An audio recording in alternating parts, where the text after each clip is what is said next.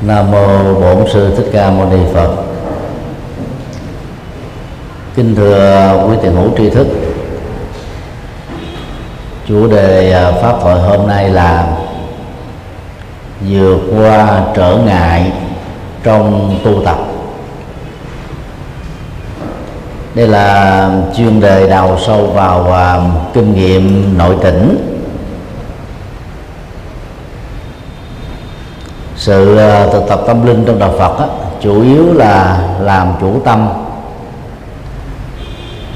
Về phương diện cảm xúc phản ứng thái độ nhận thức và các hành vi. Để ờ, đạt được ờ, sự thành công trong tu tập đó chúng ta phải phát triển tâm đúng cách thuật ngữ uh, Bhavana. Trong uh, tiếng Bali đó có nghĩa đen là phát triển tâm.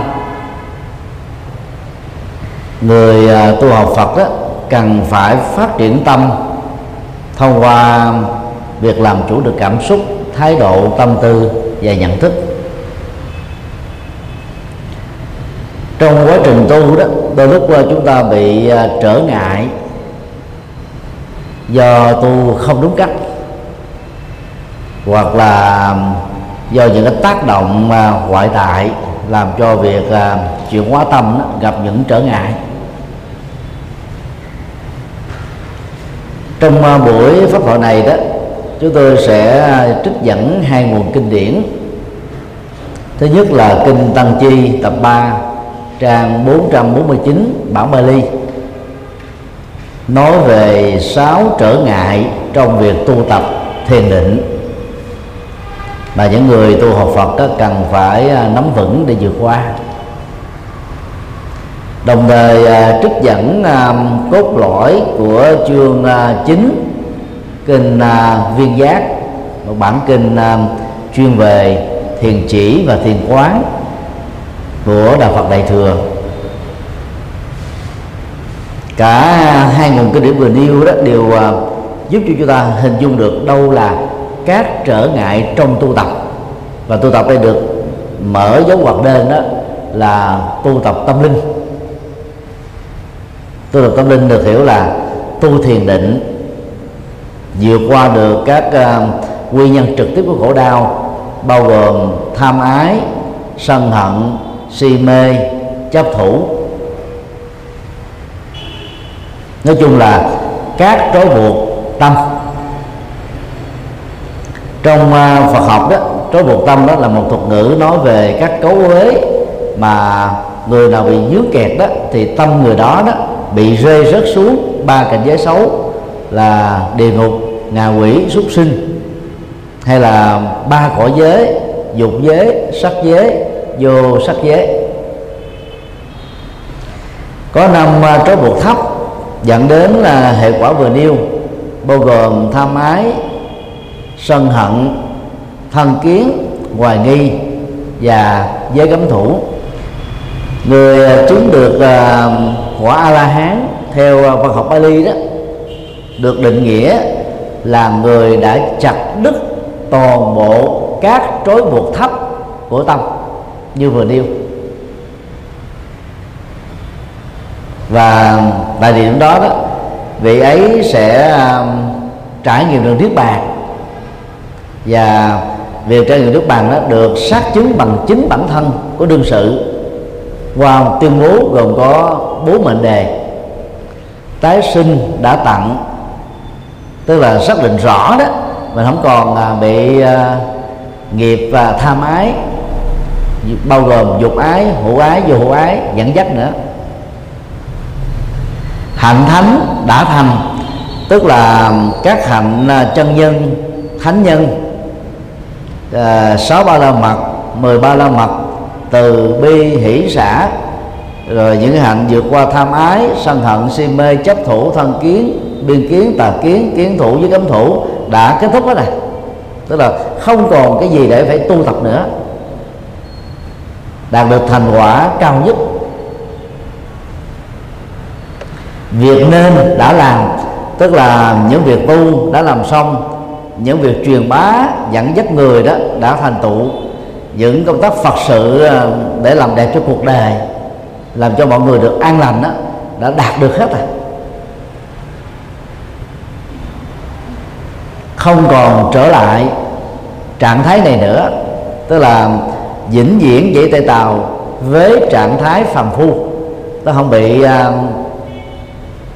thối thất có bị lùi sụp. Từ à, trạng thái tâm linh thánh đó, ngày càng nâng cao cho đến lúc đạt được Phật quả. Tức là giác ngộ vô thượng bồ đề thôi. Bài kinh à, tăng chi uh, tập 3 trang 449 đó, nêu ra có 6 trở ngại. Mà nếu không vượt qua đó chúng ta sẽ không thể trở thành chân nhân.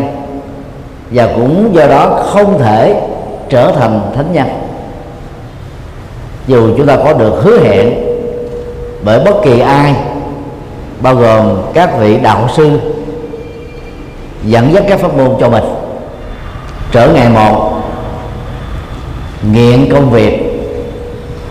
Tiếng Bali gọi là kama rama tâm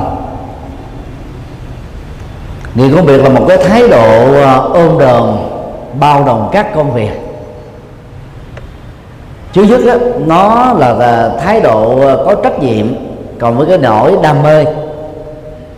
Mà một người đó cảm thấy rằng mình ờ, có vai trò để xung phong gánh vác hay là được trao trách nhiệm để gánh vác. Nếu chỉ dừng cái cái cái tính công việc ở mức độ vừa điêu đó thì nó quá tốt. Rồi lần này đó là bị nghiện tức là đam mê đến độ dứt ra không được nó bị cuốn hút vào, nó bị trôi theo. Và do vậy đó là hầu như trong một ngày 24 giờ đó, người bị nghiện công việc đó là bị đổ dồn hết đó là 16 giờ 20 giờ rồi. Phật tử tại gia nào giàu có là tỷ phú mà bị nghiện công việc như vừa nêu đó, không thể còn thời gian dành cho hạnh phúc gia đình. Mâm cơm gia đình sinh hoạt gia đình. Và những gì mà nó thuộc về cái um, tính là liên đế gia đình đó gần như là giàu có muốn cũng không thực hiện được. Rất nhiều uh, đại gia đó mong mỏi rằng là mình lúc nào đó có thời gian để dẫn vợ con đi du lịch trải nghiệm uh, đi một đàn học sàn khôn. Nhưng đùng một cái vô thường đến. Các cái kỳ vọng đó đó bỏ lại sau lưng hết gần như là họ không thực hiện được. Cho nên là giàu à, có giàu sang phú quý vẫn là những người không được hạnh phúc. Thì định đó là đời sống nội tỉnh nó đòi hỏi chúng ta phải quay về chính mình hướng vào bên trong. Làm mà chủ cảm xúc bằng cách là chúng ta nhìn thấy rõ đó cái dòng cảm xúc của mình đó đang hiện hữu trong tâm mình là cái gì? Có bị dướng vào tham ái chăng? Có bị chi phối bởi giận dữ chăng? Có bị uh, vô minh đó xua khiến chăng? Có bị sự cố chấp tác động chăng? Cần phải nhìn sâu thấy rõ được cái cái cái đầu mối của nó thì chúng ta mới có thể vượt qua được nó. Tại vì bây giờ mình quá nghiện vào cái công việc không còn dành thời gian cho việc thực tập thiền, cho việc thực tập tâm linh ờ, tháo mở ờ, tất cả những cái trói buộc tâm đó, thì chúng ta không thể nào đạt được trạng thái nội tỉnh nói rất là ai nghiền công việc thì người đó lúc nào tâm cũng bị lăn xăng hết, chạy việc này, chạy việc kia. Ở đây đó, chúng ta phải hiểu công việc đây là công việc đời. Tiếng Bali gọi là kama tức là những cái việc nó liên hệ đến nghề và nghiệp. Nghề và nghiệp đó nó, nó đeo bám con người chứ nhất là để à, phục vụ đồng lương. Con người có được cái cơ hội ổn định đời sống ăn mặc ngủ hưởng thụ. Những cái tiện ích rất là cần thiết không thể thiếu. Nhưng mà nếu chỉ có chừng đó thôi thì cuộc đời này trở nên rất buồn tẻ lắm. Sau ăn mặc ngủ là cái gì? Nhiều uh, bạn trẻ không trả lời được. Cứ mong cho thật giàu, có tiền thật nhiều, có danh thơm tiếng tốt, thật lớn, có được cái cơ hội thăng quan tiến chức thật nhanh. Như là nếu đặt hỏi để làm gì thì rất nhiều người lúng túng. Tại vì họ xem đó là cái cú kính nè, đang khi chúng chỉ là những cái phương tiện. Mà nếu sử dụng sai đó, dẫn đến những cái trở ngại, nhất là trở ngại cho tiến bộ tâm linh. Do đó phải à, điều độ trong công việc một ngày 24 giờ 6 giờ làm 8 giờ làm việc 8 giờ ngủ nghỉ 8 giờ sinh hoạt gia đình bao gồm vệ sinh cá nhân thể dục thể thao.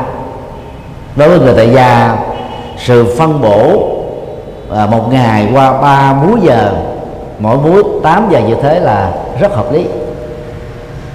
Thì lúc đó đó trong 8 giờ sinh hoạt dân đó, chúng ta dành ra một giờ tâm linh để à, làm mới nhận thức của tâm để ta rũ bỏ nỗi khổ, niềm đau, trở ngại, chướng duyên, thử thách ở trong đời. Mà không đó, tâm mình nó trở nên mù mịt lắm. Trở ngại hai nghiện nói chuyện. Ba sa rama tâm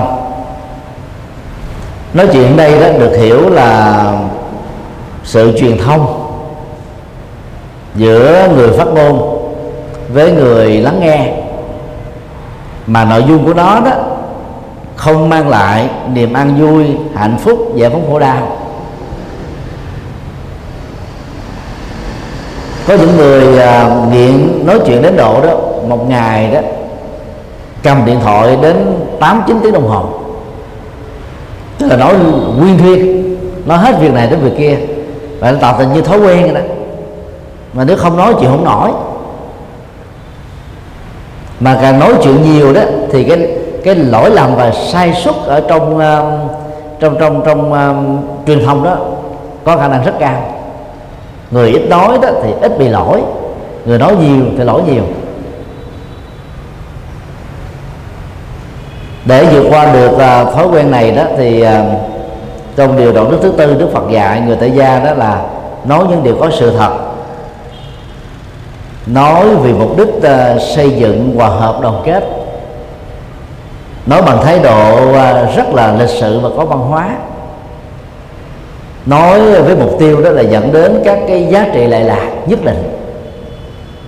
Đó là bốn tiêu chí mà người nói được đó chắc chắn là làm cho người nghe đó được an vui hạnh phúc. Nhưng mà nói những điều như thế đó thì không được xem là nghiện. Vì nói điều tốt mà.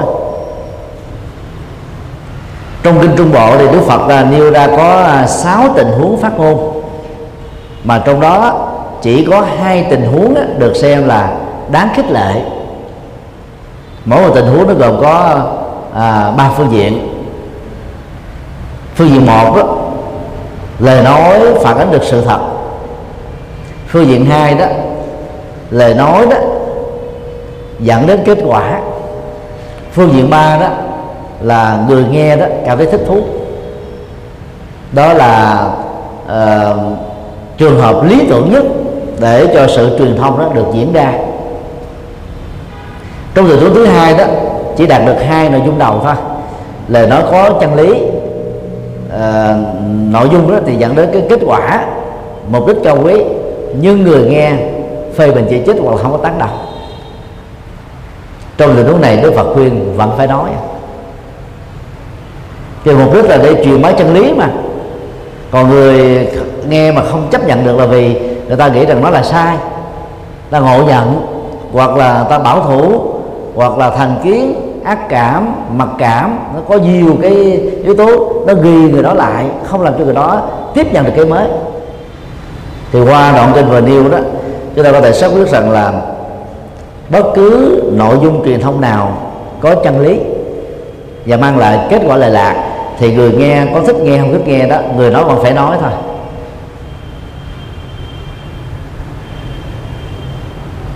Người à, nghiện nói đó thì à, thích là nói về chính mình. Nói về chính mình thực ra là nói các cái cảm xúc như là phản ứng mà mình đó có thể có với con người, sự vật, sự việc, tình huống. Chị em phụ nữ thì à, thích được nói về mình. Thích được nghe người ta nói về mình. Thích tự mình nói về mình. Cho nên à, về bản chất là chị em phụ nữ rất thích coi bói. Bỏ một khoản tiền ra để người ta nói về mình. Đang khi là muốn an toàn á chúng ta phải giấu những thông tin của mình cho thầy bói ha giấu hết. Người ta ít biết thông tin về mình đó là mình sống bình an ha. Còn người à, bộc lộ cái cảm xúc ra bộc lộ um, quan điểm ra ruột để ngoài da tức là cái gì mà trong tâm mình đó đang suy nghĩ đang ứng xử đó thì bên ngoài nó hiển lộ ra hết á thì đó là người không có chiều sâu người đó là người đang sống với cái bung sung của cảm xúc rồi. các trang mạng xã hội ngày nay đã làm cho con người chạy theo cái phản ứng bung sung cảm xúc. Chuyện giận chồng cũng đưa lên trên facebook. Chuyện giận con cũng chia sẻ trên facebook. Chuyện bị lừa đảo cũng đưa facebook. Ngoại tình mà còn đi đi khoe trên facebook nữa.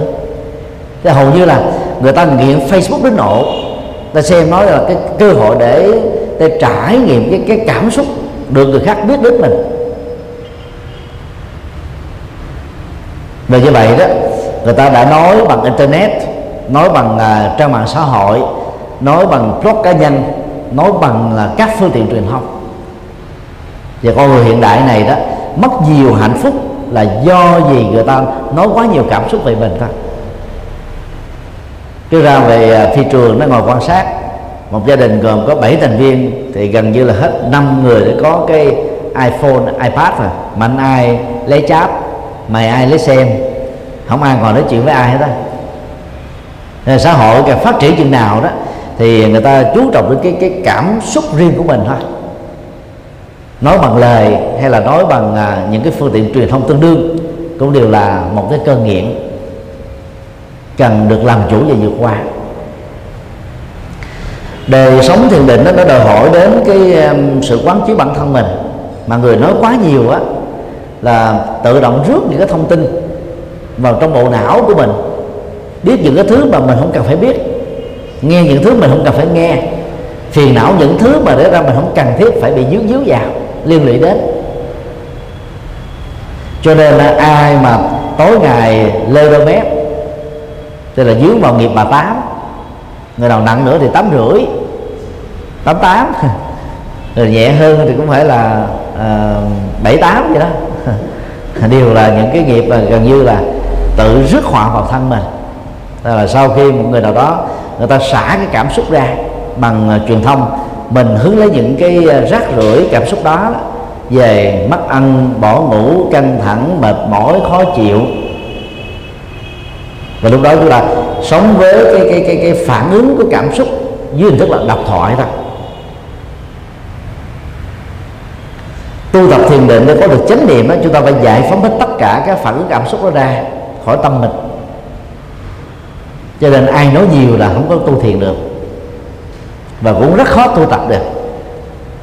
Dĩ nhiên là khi à, mình làm phật sự vận động người khác, phát tâm lòng thì chúng ta cần đòi hỏi đến cái sự khéo léo, sự giải thích, sự thấu hiểu, sự chu đáo để cho người ta nghe mà ta mới mở lòng ra. Còn nếu không phải vì những cái mục đích ờ, cao quý đó đó, nói đó nó trở thành như là một thói quen, và cái thói quen đấy trói buộc mình, nó giống như một loại thực phẩm mà kinh Phật gọi là xúc thực. Thực phẩm với hình thức là tiếp xúc, đây là tiếp xúc giữa lỗ tai với âm thanh ở bên đầu kia đó là là một người nào đó à, với cái máy điện thoại. Ngày nay Viber, Tango và nhiều cái trang mạng à, à miễn phí đó nó làm cho người ta gần như là nói nhiều lắm. Và cũng mất rất nhiều thời giờ cho việc nói đó. Trở ngày ba đó là nghiện ngủ nghỉ. Mida ra ma tâm ngủ à, như một nhu cầu sinh học của cơ thể để à, khôi phục sức khỏe, giúp cho chúng ta tươi tắn, thoải mái, sảng khoái. Mất ngủ dễ rơi vào trầm cảm. Nếu không điều trị đó, mất ngủ dẫn đến quan tưởng, mất ngủ dẫn đến tâm thần, mất ngủ dẫn đến điên loạn, mất ngủ dẫn đến tự vẫn tuy nhiên à, cơ thể của con người đó không cần ngủ nhiều như là con người tưởng tượng đó dưới à, 18 tuổi đó có thể ngủ 9 giờ trên ngày. Từ à, um, 20 á, cho đến uh, 40 tuổi đó ngủ uh, 8 giờ. Trên 40 tuổi cho đến 60 tuổi đó ngủ khoảng 7 giờ. 60 tuổi trở lên đến 75 tuổi đó ngủ chừng 5 giờ gần 80 trở lên đó thì ngủ chừng 4 giờ. Cái càng lớn tuổi đó do cái cái ờ, sự ờ, tiêu hao calorie nó giảm đi dần, cho nên cái nhu cầu ngủ con người cũng giảm dần. Còn người nghiện ngủ nghỉ đó là là tìm một cách để ngủ. Một ngày có thể ngủ 10 tiếng 11 tiếng 12 tiếng, hoặc nhiều hơn thế. Ngủ nhiều đó thì ờ, nó tăng trưởng cái cái nhu cầu tham dục người ngủ nhiều thì mơ tưởng nhiều, mơ mộng nhiều. Thức dậy rồi đó mà vẫn còn nằm nước rồi à, vừa nằm nước mà vừa ôm gối. Rồi à, cái cái phòng mà có à, ánh đèn mờ ảo đó thì dễ làm cho ta bị quan tưởng hoặc là mộng tưởng hay là vọng tưởng. Cho nên rất khó làm chủ được tâm mình. Đây cũng là lý do mà à, với luật tỳ ni dành cho người xuất gia đó buộc các vị xuất gia đó phải thức giấc vào đầu hôm. Ngày xưa đó là khoảng 3 giờ rưỡi. Bây giờ ở nhiều nơi cải cách đó, thì khoảng à, à, 4 giờ rưỡi thức. Sau đó đó là lên điện phật đó tụng một thời. Có nơi thì dành thêm một à, thời ngồi thiền thời gian từ 3 cho đến 5 giờ đó là thời gian mà có rất nhiều các mộng đẹp. Người ta dễ à, à, đi vào các cái mơ tưởng. Và do vậy người xuất gia phải dừng lại để không chìm sâu trong các mộng tưởng và mơ tưởng. Ngủ quá ít là một cực đoan. Ngủ quá nhiều là cực đoan đối lập. Ngủ quá ít thì dẫn đến béo phì dẫn đến uh, suy nhược thần kinh suy nhược cơ thể phát sinh ra nhiều bệnh tật mà ngủ nhiều đó thì nó dẫn đến tham ái si mê, trì độ chậm chạp, trầm cảm và nhiều cái chứng bệnh khác. Do đó, ngủ nhiều đó là một trở ngại của tu thiền và ngủ nhiều cũng là một trở ngại của tu tập. Trở ngại bốn nghiện hội họp. Sangha mika ramata tức là thích uh, tập hợp đông vui hao. Thích tán dốc thích tán gẫu thích tâm sự thích nhóm họp.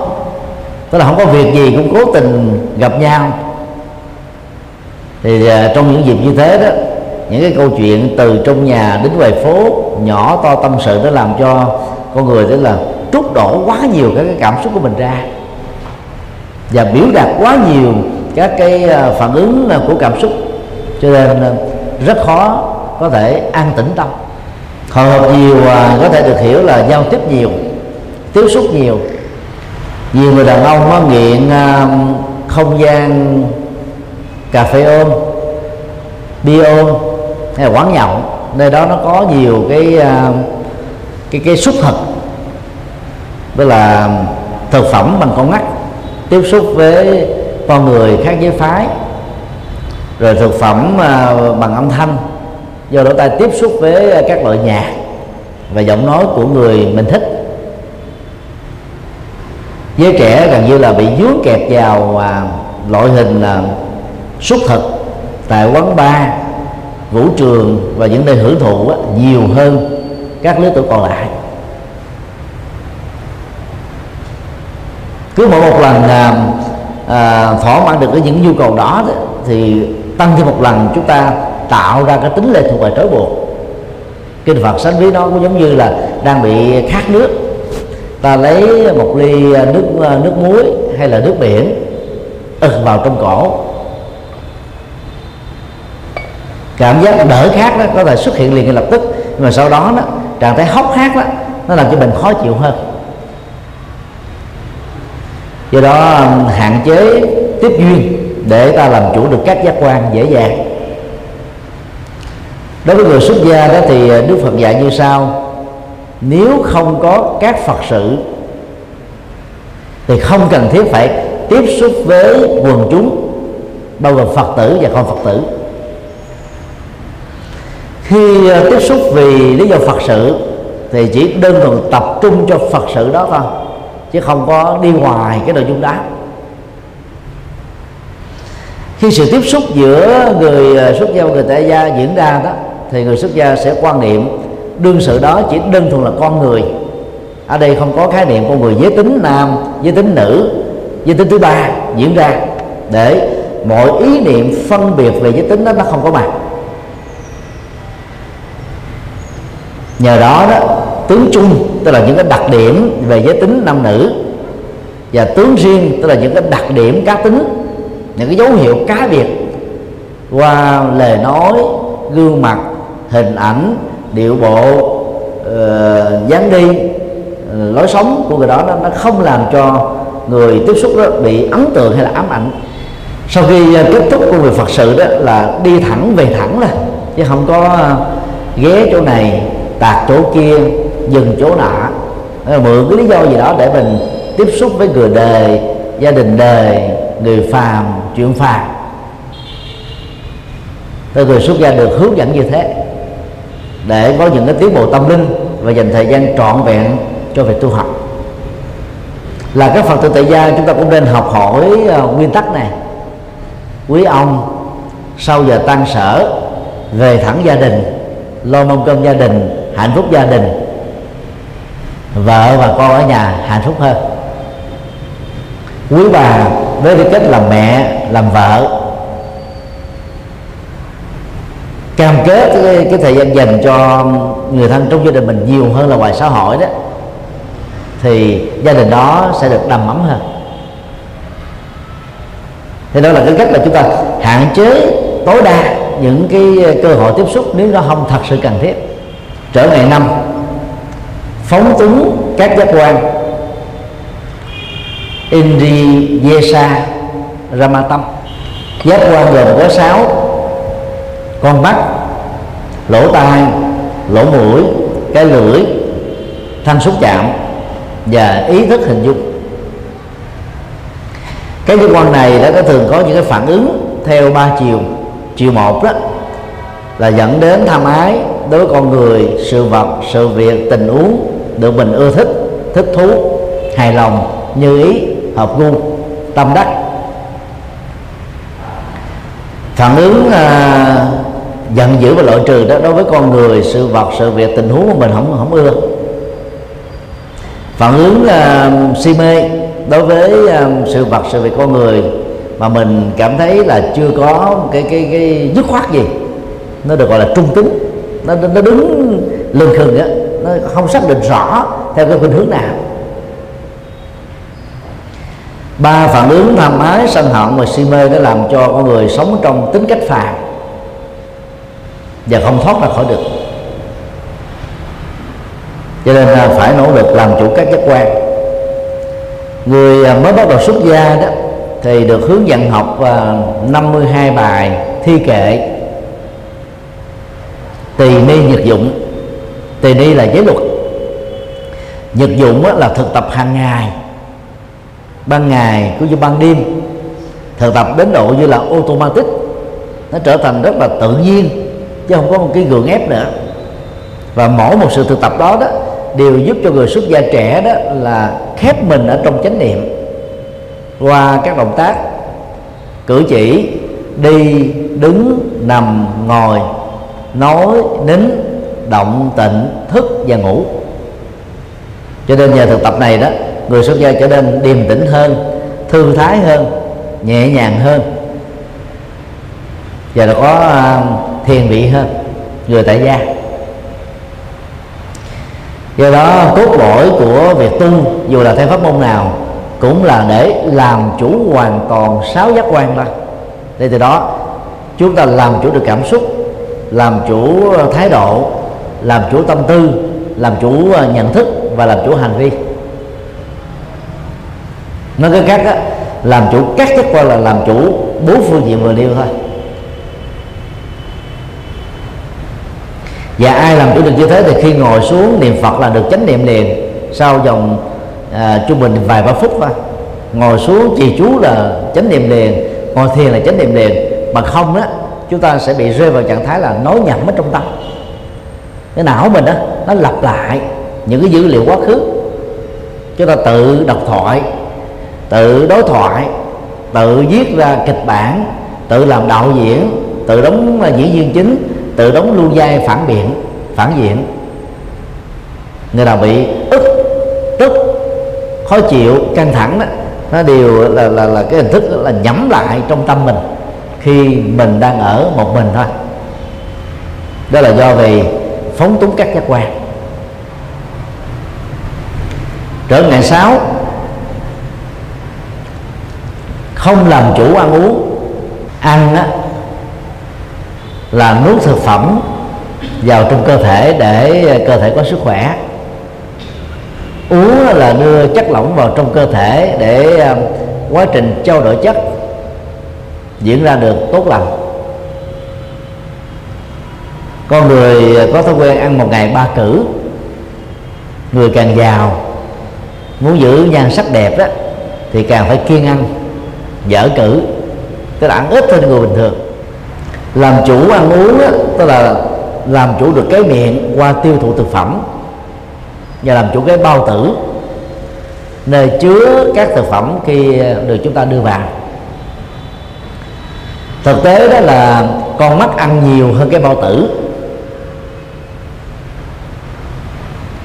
Tháng uh, tư vừa qua 2015 này đó chùa giác ngộ làm uh, tiệc chay gây quỷ để hoàn thành giai đoạn 3 xây chùa. Thì uh, nhóm mà thực hiện uh, thực phẩm chay đó có làm những cái bảng là hạn chế bỏ thực phẩm rơi. Ăn những gì mình cảm thấy là có nhu cầu thôi.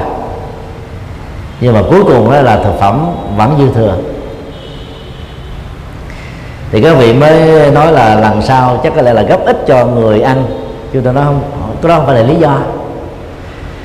Có người ờ, phục vụ gấp từng gấp thực phẩm dĩa của người thực khách hay là để cho thực khách tự tay mình gấp thì thực phẩm vẫn dư thừa thôi. Vì con mắt đó, nó nhìn thấy cái hình thù của thực phẩm dễ thương màu sắc ấn tượng hấp dẫn thì nó muốn ăn nhưng mà nếm đó thưởng thức đó là cái lưỡi và lỗ mũi với bao tử. Khi mà ba thứ này nó cảm thấy không hài lòng á thì thực pháp á, được ta gấp lên hay là tự mình gấp á, nó trở nên dư thừa.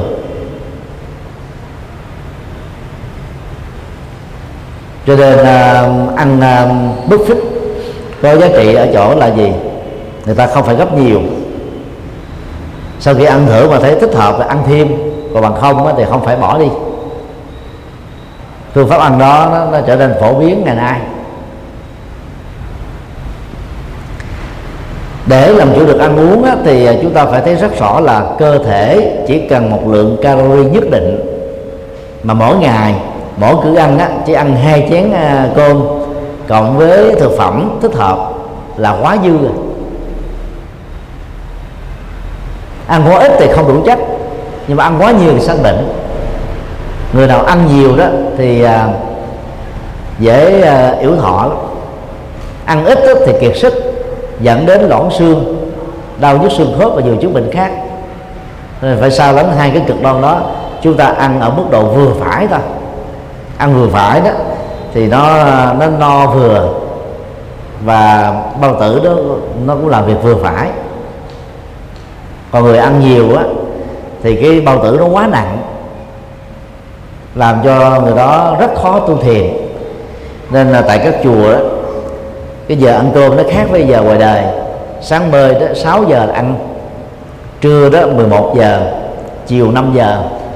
Thời kinh đó là cách cái giờ cơm trung bình là hai tiếng để cho thực phẩm được tiêu hóa đó. Chứ mới ăn cơm xong mà ngồi tụng kinh liền nó dễ ngủ gục.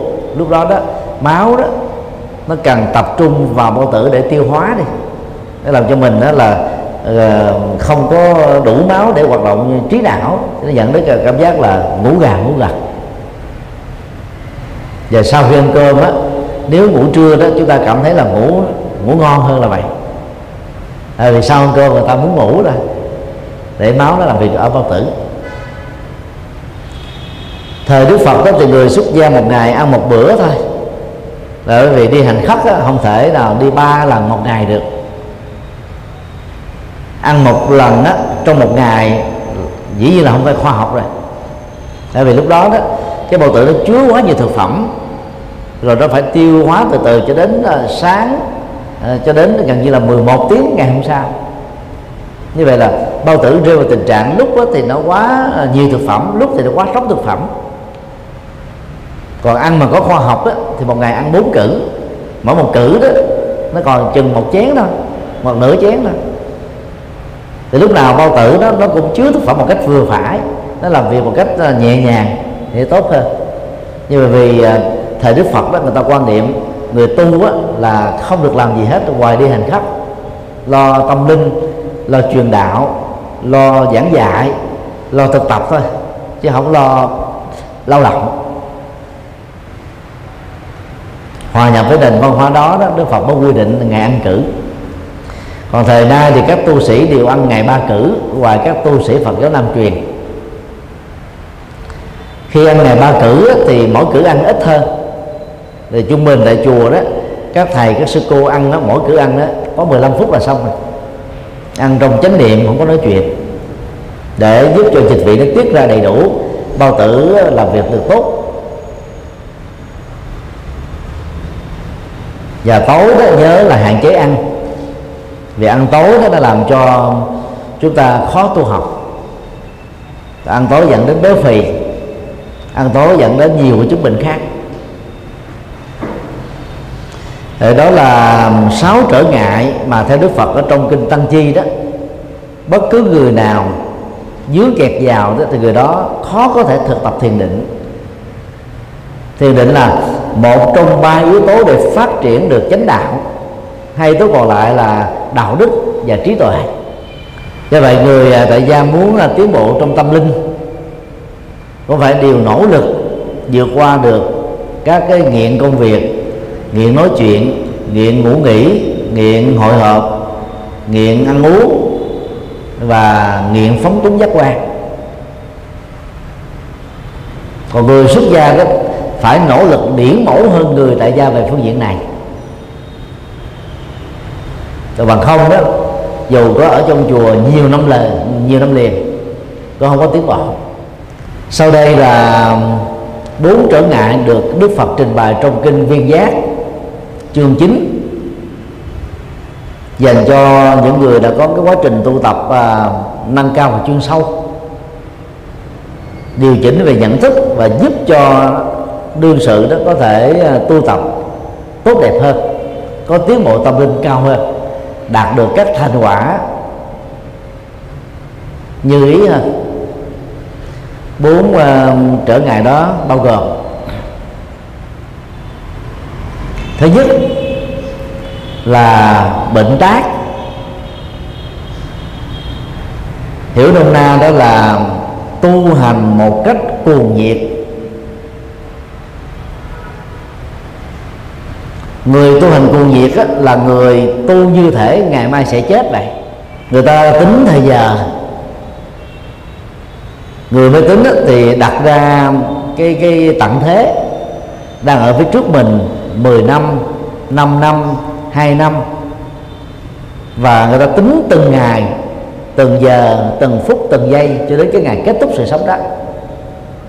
Và do vậy đó khi tu đó, thì người ta bị áp lực rằng là quỹ thời gian của kiếp người mà mình đang có đó, đang còn lại quá ít đi.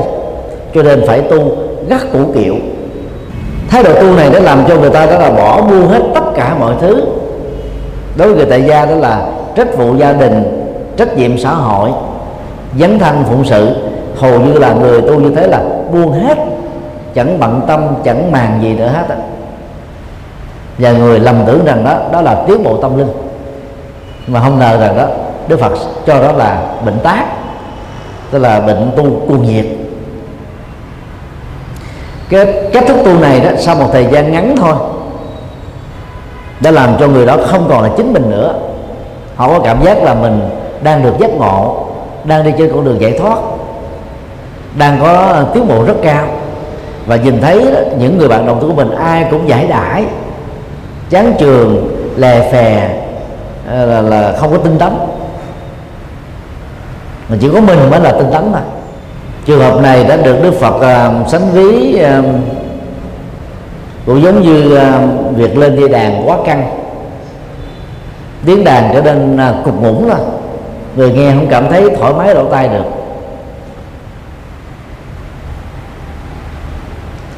Những người mới bắt đầu xuất gia vì lý tưởng lớn đó thỉnh thoảng cũng bị rơi vào cái bệnh tu cuồng nhiệt này có người một ngày là tu sáu thời tu tám thời lúc nào cũng có mặt ở trên điện phật hết. Và ở trong tâm của họ đó chỉ nghĩ đến việc là gì? Trở thành phật. Trở thành bồ tát, trở thành a la hán thôi. Chứ không muốn làm gì hết á. Cho nên đó họ dễ dàng bỏ qua lời khuyên của các bậc thầy đi trước. Họ muốn đi học Phật pháp. Họ muốn làm mà các công tác Phật sự gì hết á chỉ biết là gõ mỏ tụng kinh ngồi thiền niệm Phật trì chú lễ bái thôi. Cứ, cứ tiếp tục cái công việc đó thường xuyên ở trong một ngày. Đó là tu cực đoan. Còn người tại gia đó một ngày mà lại 500 lại. Niệm phật từ sáng cho đến chiều tối. Rồi tụng kinh bái sám mà không làm việc gì hết á. Thì cái đó cũng là tu lạc quẻ. Tức là rơi vào cái chứng bệnh nguy hiểm này con đường giác ngộ là dài lâu không phải là muốn trong vòng vài năm vài tháng mà được đâu. Cho nên đó, đừng tự gây áp lực vì tu như thế là chúng ta nhón chân nè vỗ tay. Theo một cái, cái cách thế mà mình không thể nào đạt được trong một kiếp người này là tự động là mình gây áp lực cảm xúc gây áp lực nhận thức gây áp lực trên à, hành vi của mình thôi. Nó làm cho cái cái cái việc tu của mình nó trở nên rất là căng thẳng. Phản ứng phụ của lối tu này đó là sau thời gian như là được các pháp môn hứa hẹn, giác ngộ trong 7 năm, giác ngộ trong vài tháng, giác ngộ trong một kiếp người mà mình thấy rằng là mình không đạt được cái gì hết á, thì bắt đầu họ chán nản, họ bỏ cuộc. Là tôi đã tu hết mức rồi, mà tôi cũng không được cái gì hết á. Việc tu nó giống như là trái cây chín ở trên cành vậy đó. Nó khác với ờ, trái cây vú ép. Vú ép là dùng than đá hoặc là dùng nhiệt với cái lượng ờ, lớn hơn cái ờ, khí hậu thời tiết bên ngoài, để làm cho trái cây bị ức chế và nó ờ, nở sớm hơn. Trái cây chín vú được ăn không ngon, chất bổ không nhiều, như là trái cây chín ở trên cành. Và việc tu tập đó phải là trái cây chín trên cành, chứ không phải là trái cây vú non. Bệnh hai là bệnh nhậm nhầm á, có thể hiểu theo nghĩa đen là mặc kệ nó phó mặt nó hay là nhậm vận hay là tùy duyên. Kinh ờ, uh, viên giác nó nhắc nhắc chúng ta về cái cái hậu quả của loại bệnh này. Đó là dễ để cho cái thân phận mình nó cuốn trôi theo số phận. Mà vốn số phận không có thật rất nhiều người à, không đặt ra được lý tưởng của mình đi. Là cái gì? Để phấn đấu. Cho nên cứ à, tàn tàn, qua ngày, đoạn tháng buổi thời gian ngày càng ngắn lại, kết thúc đi, thì cảm thấy cuộc đời mình trở nên trống trải, cô đơn, vô nghĩa. Phần lớn những người tự tử đều rơi vào trạng thái phó mặc thay vì á họ phải nhận diện ra những cái khó khăn trở ngại thách đố gian truân như là những ờ, câu hỏi lớn để tìm giải pháp thích hợp. Thì những người đó đó gần như là bị thất bại và họ nghĩ rằng là tôi không thể nào giải quyết được vấn nạn này. Tôi đầu hàng trước số phận. Người Trung Quốc và Việt Nam qua thiền tông đó rất thích uh, học thuyết uh, uh, nhậm phận tức là mặc kệ đó. Mà trong kinh viên giác đó, cho đó như là một cái chúng bình tâm linh. Cốt lõi của đạo Phật đó, là học thuyết duyên khởi. Duyên khởi là tương tác đa chiều giữa con người và sự vật giữa sự vật và sự vật. Học thuyết duyên khởi nó buộc chúng ta phải tạo ra các thuận duyên bằng nỗ lực có phương pháp chứ không ngồi chờ duyên đang khi nhậm vận á, phó mặt á, là chúng ta tùy duyên. Mà tùy duyên có nghĩa đây là chạy theo duyên lệ thuộc vào duyên đồng hành với duyên thôi. Chứ chúng ta không chủ động được không làm chủ được hoàn cảnh. Ngày nay đó là học thuyết này đó nó lan tràn trong giới tăng ni phổ biến trong giới quật tử. Có hai ngữ nghĩa tiêu cực mà người sử dụng khái niệm tùy duyên đó. Thường bị dướng kẹt vào. Nghĩ một đó để tôi xem đã. Để tôi coi lại đã. Đó là một cái sự thối thác. Một sự ờ, từ chối khéo mà.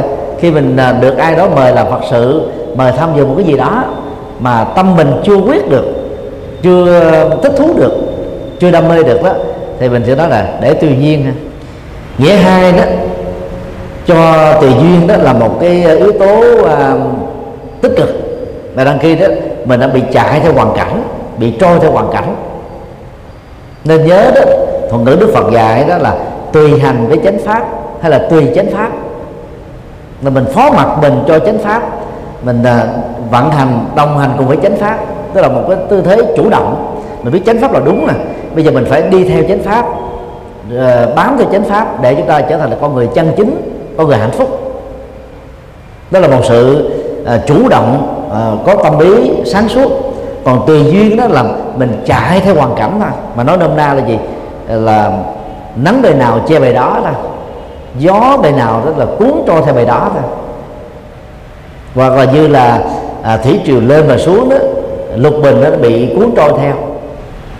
Để có tiến bộ trong tu học đó thì người tu học không nên tùy duyên mà phải tạo nhân duyên tốt. Rồi đồng thời đó ngăn cản các cái trở ngại duyên tiêu cực.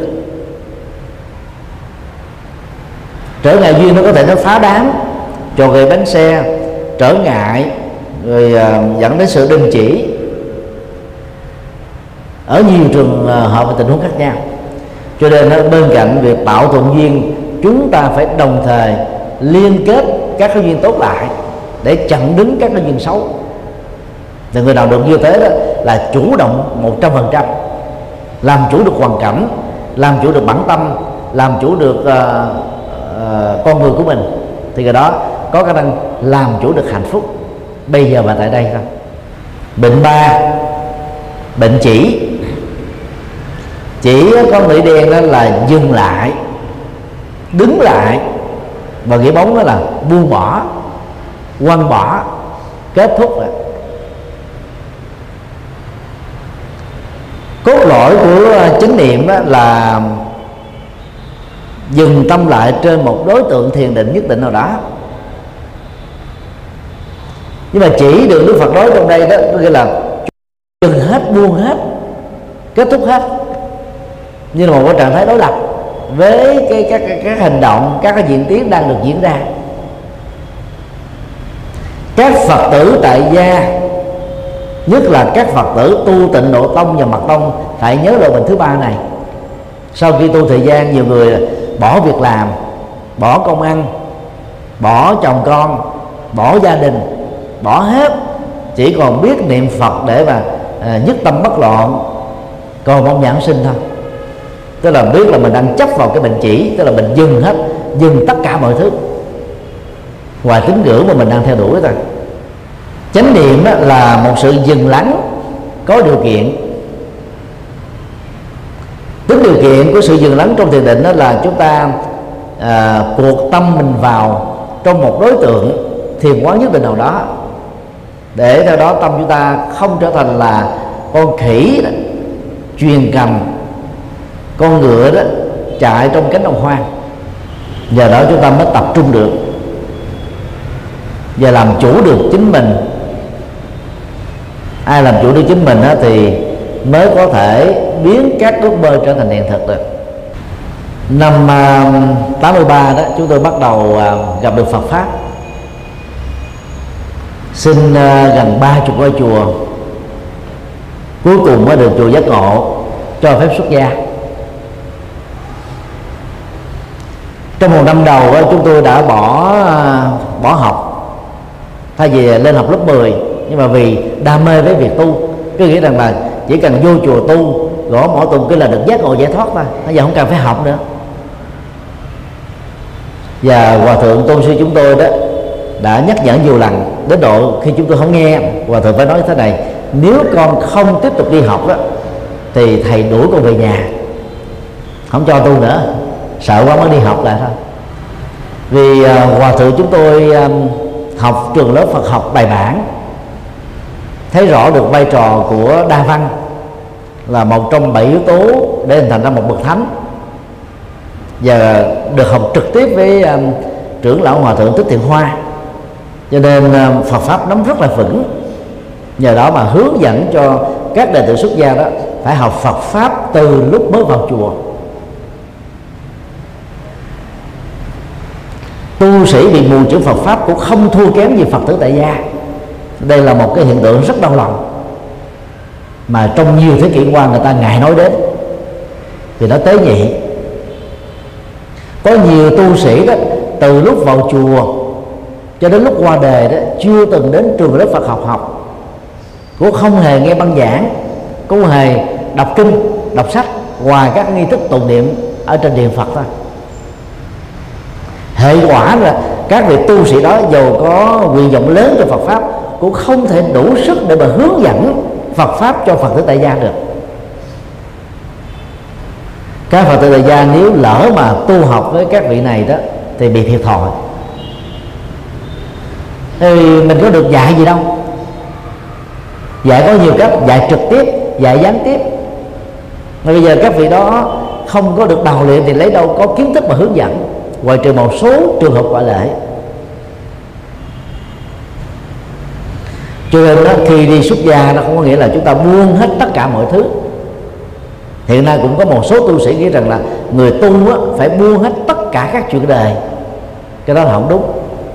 Buông các nghiệp đề thối phàm á, thì đúng. Còn chuyện đời đó là không thể tách rời được. Chuyện đời đó nó rất là rộng. Bao gồm đi đứng nằm ngồi sinh hoạt nói đến động tình thức ngủ. Người xuất gia vẫn phải tiếp xúc với những thứ đó thôi. Sao không được? Không thể tách rời khỏi cái thế giới hiện thực này được. Nó điều đó là cái nội hàm tâm linh đó trong các cái việc đề đó đó đối với người xuất gia đó nó trở thành là nội hàm thánh. Khác nhau ở chỗ đó thôi. Người tại gia mỗi ngày cũng ăn cơm người xuất gia cũng ăn cơm người tại gia là ăn cơm đó, là trong nói chuyện người xuất gia ăn cơm trong chánh niệm. Người tại gia cũng đọc kinh, nhưng mà đọc kinh phần lớn để cầu phúc, cầu phật gia hộ. Người xuất gia đọc kinh để mở mang trí tuệ và để an tĩnh tâm. Hai cái này nó khác nhau dữ lắm. Người tại gia cũng đi bắt bộ, nhưng mà đi vì lý do sức khỏe. Người xuất gia đi thiền hành ngoài lý do sức khỏe đó, nó còn là chánh niệm và giữ được tâm mình và làm chủ được tâm mình trọn vẹn tức là cứ những cái gì mà người tại gia đang làm, khi qua lăng kính của xuất gia, nó có thêm một cái nội dung cao hơn. Đó là chánh niệm và nội dung Phật pháp. Cho nên đi tu không có nghĩa là ngưng hết tất cả mọi thứ, không làm gì hết. Chỉ có gõ mỏ tụng kinh không. Thì tu như thế thì nó quá dễ. người xuất gia trong thời hiện đại này đó ngoài việc học Phật pháp còn phải biết uh, rất là nhiều ngành học thế gian. Để có thể dùng các ngôn ngữ uh, thế học đó diễn đạt Phật học giúp cho người uh, đời đó có thể hiểu Phật pháp vững vàng chính xác và có hệ thống. Do đó là là phật tử tại gia đó chúng ta nên nhớ đừng có ngưng hết tất cả mọi thứ sau khi tu học phật đó, chúng ta phải có trách nhiệm hơn với gia đình mình, với người thân của mình, với xã hội xung quanh. Đó là chúng ta đang tinh tấn ba la mật, từ bi và hỷ xã ba la mật. Những yếu tố giúp cho mình năng động trong nhập thế, mang lại các cái phước quả cho mình và cho người. Bệnh bố bệnh diệt việc các có nghĩa đen là giết chết. Hay là chấm dứt. Nghĩa bóng của đó là đối kháng kháng cự. Và nghĩa phát triển của đó là ức chế tâm lý. Với mình dùng cái cái cái cái kháng lực đối lập lớn hơn để tiêu diệt một cái kháng lực nhỏ hơn. Thế giới ngày nay đó là chủ trương đấu tranh giai cấp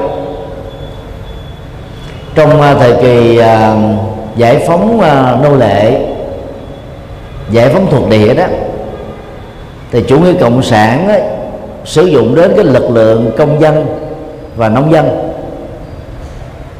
để lật đổ cái chế độ gọi là nô lệ tức là những người làm chủ để họ trở thành là chủ nhân mới.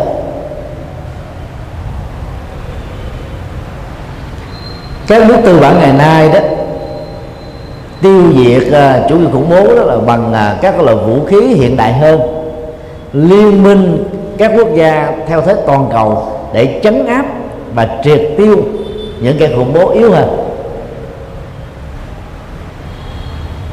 đó là giải pháp mà hiện nay thế giới đang nghiêng về. Nó chỉ có giá trị tương đối thôi sau khi Osama bin Laden à, bị tiêu diệt đó mạng lưới Al-Qaeda giống như sáng bắt đầu. Thì bây giờ có thêm mạng lưới IS và nhiều mạng lưới tương tự.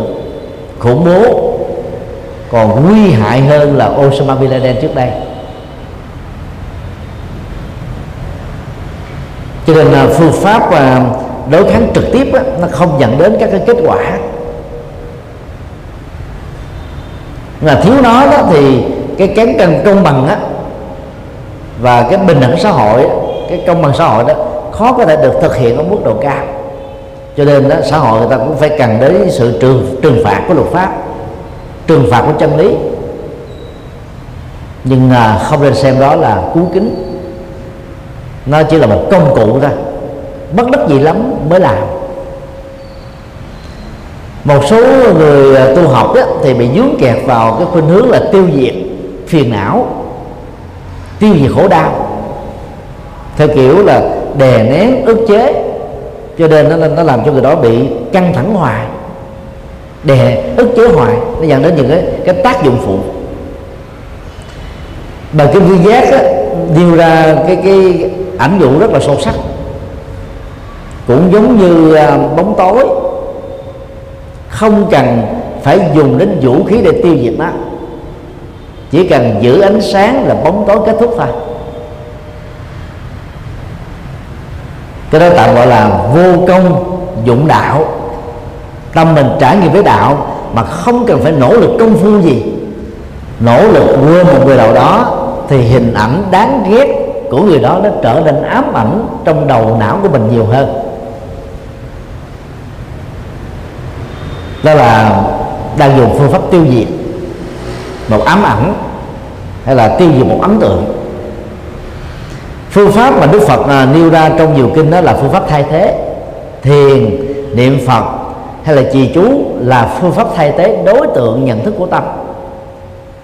Thay vì à, để cho tâm mình rong rủi, bay nhảy bám víu chỗ này chỗ nọ đó thì chỉ cần cột tâm vào trong à, hơi thở chánh niệm đối với người tu thiền danh hiệu đức phật a di đà đối với người tu tịnh độ câu thần chú đối với người tu mật tông.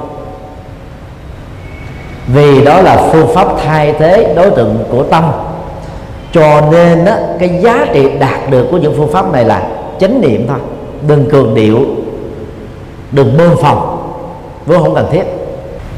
Để quên à, một nỗi đau do bị à, phụ tình hay là để quên đi nỗi khổ do ly dị? Có người đã chọn con đường trả thù, ăn không được phá cho hôi, thì họ cũng là nạn nhân của khổ đau, và người khác cũng là nạn nhân liên lụy đó. Không có tốt cho ai. Hoặc là có người đó thì cố tình nỗ lực quên đi nhưng mà quên không được. Thì phương pháp thay thế của đạo Phật dạy chúng ta là gì? Hãy nỗ lực làm một cái việc gì đó có giá trị tương đương hoặc giá trị cao hơn tâm mình đam mê vào trong đối vật mới này đó, thì tự động nó không còn không gian và thời gian để dành cho đối vật, bao gồm con người, sự vật, sự việc dẫn đến nó khổ niềm đau. Đã từng có, hoặc đang tiếp tục có. Nên thay thế là cách là nhẹ nhàng nhất. Phương pháp mà chúng tôi thường à, dùng á, và ảnh dụ đó đó là chuyển đài tâm hay là chuyển cái kênh tâm. Tâm của con người nó giống như là những cái kênh truyền hình hay là kênh radio. Người xem truyền hình và nghe radio đó chỉ cần à, cầm cái remote control, bấm đài và chọn đài bằng những con số. Thì lúc đó đó, chúng ta sẽ nhìn thấy các cái đối vật mới và nghe các cái nội dung mới ít nhất là nó khác với cái mà mình đang ngán ngẩm ở trước đó. Thì cũng bằng phương pháp chuyển đề tâm này đổi kênh tâm này đó khi mà nỗi khổ niềm đau do con người sự vật sự việc gì đó nó đang chi phối mình chúng ta tập trung vào cái khác thì tự động cái này nó quên đi. Còn lúc đó mình tức tối đặt ra gọi tại sao nó như thế? Cứ, cứ càng hỏi hoài càng trâu đầu vào đó hoài đó thì nỗi khổ nó dai dẳng hoài không kết thúc được do đó nên khi à, vợ chồng mà lỡ có giận nhau nặng nhẹ với nhau đó thì một người phải nỗ lực thoát ra ngoài. Thoát ra bằng cách là à, đánh trống lãng tức là đổi qua một cái chủ đề mới để nói chuyện. Thì người còn lại nên hợp tác. Hoặc nếu mà không hợp tác được á, thì lúc đó hai bên cứ tạm ngừng lại đi. Đừng có nói thêm đặt vấn đề thêm tra khảo thêm nghi vấn thêm lý luận thêm. Vì những thứ này nó làm cho cái cái dòng chảy của ý thức đó trong sự thức tối không thể nào dừng lại được. Cho nên là muốn tiêu diệt nó thì nó lại càng sống dài hơn, nó dai nhẫn hơn. Đó là chứng bệnh đè nén và ức chế. Nói cách khác là theo ờ, kinh viên giác đó, người ờ, muốn ờ, tu tập tâm linh vững, cần à, phải vượt qua bệnh tu cuồng nhiệt bệnh tu lè phè. Tức là bệnh phó mặt đó là tu lè phè. Nó đối lập là cái tu cuồng nhiệt bệnh uh, buông bỏ hết tất cả mọi thứ và nghĩ rằng như thế là là chuyên tu. Và bệnh tiêu diệt các cái đối tượng mà mình cho đó là xấu. Như vậy tu như thế nào mới được sẽ là tốt? Kinh Phật uh, đưa ra đơn giản giống như một uh, dây đàn. Ờ, uh, căng quá nhiều đó thì dây nó cục ngủng. Âm thanh nó không được hay. Để nó quá dùng á thì âm thanh đó nó cũng dở. Chỉ cần à, điều chỉnh cái sợi dây nó vừa phải và khải nó mới ra tiếng du dương trầm ổn được.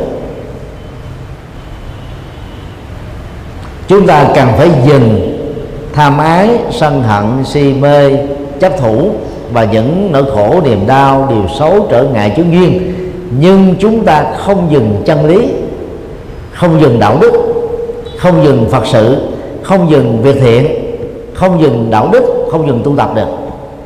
Cái đó nó phải tinh tấn ba lòng. Và để vượt qua các phiền não đó, thì đừng dùng phương pháp đối kháng trực tiếp. Đó là um, hai à, đoạn kinh kinh tăng chi và kinh à, vi giác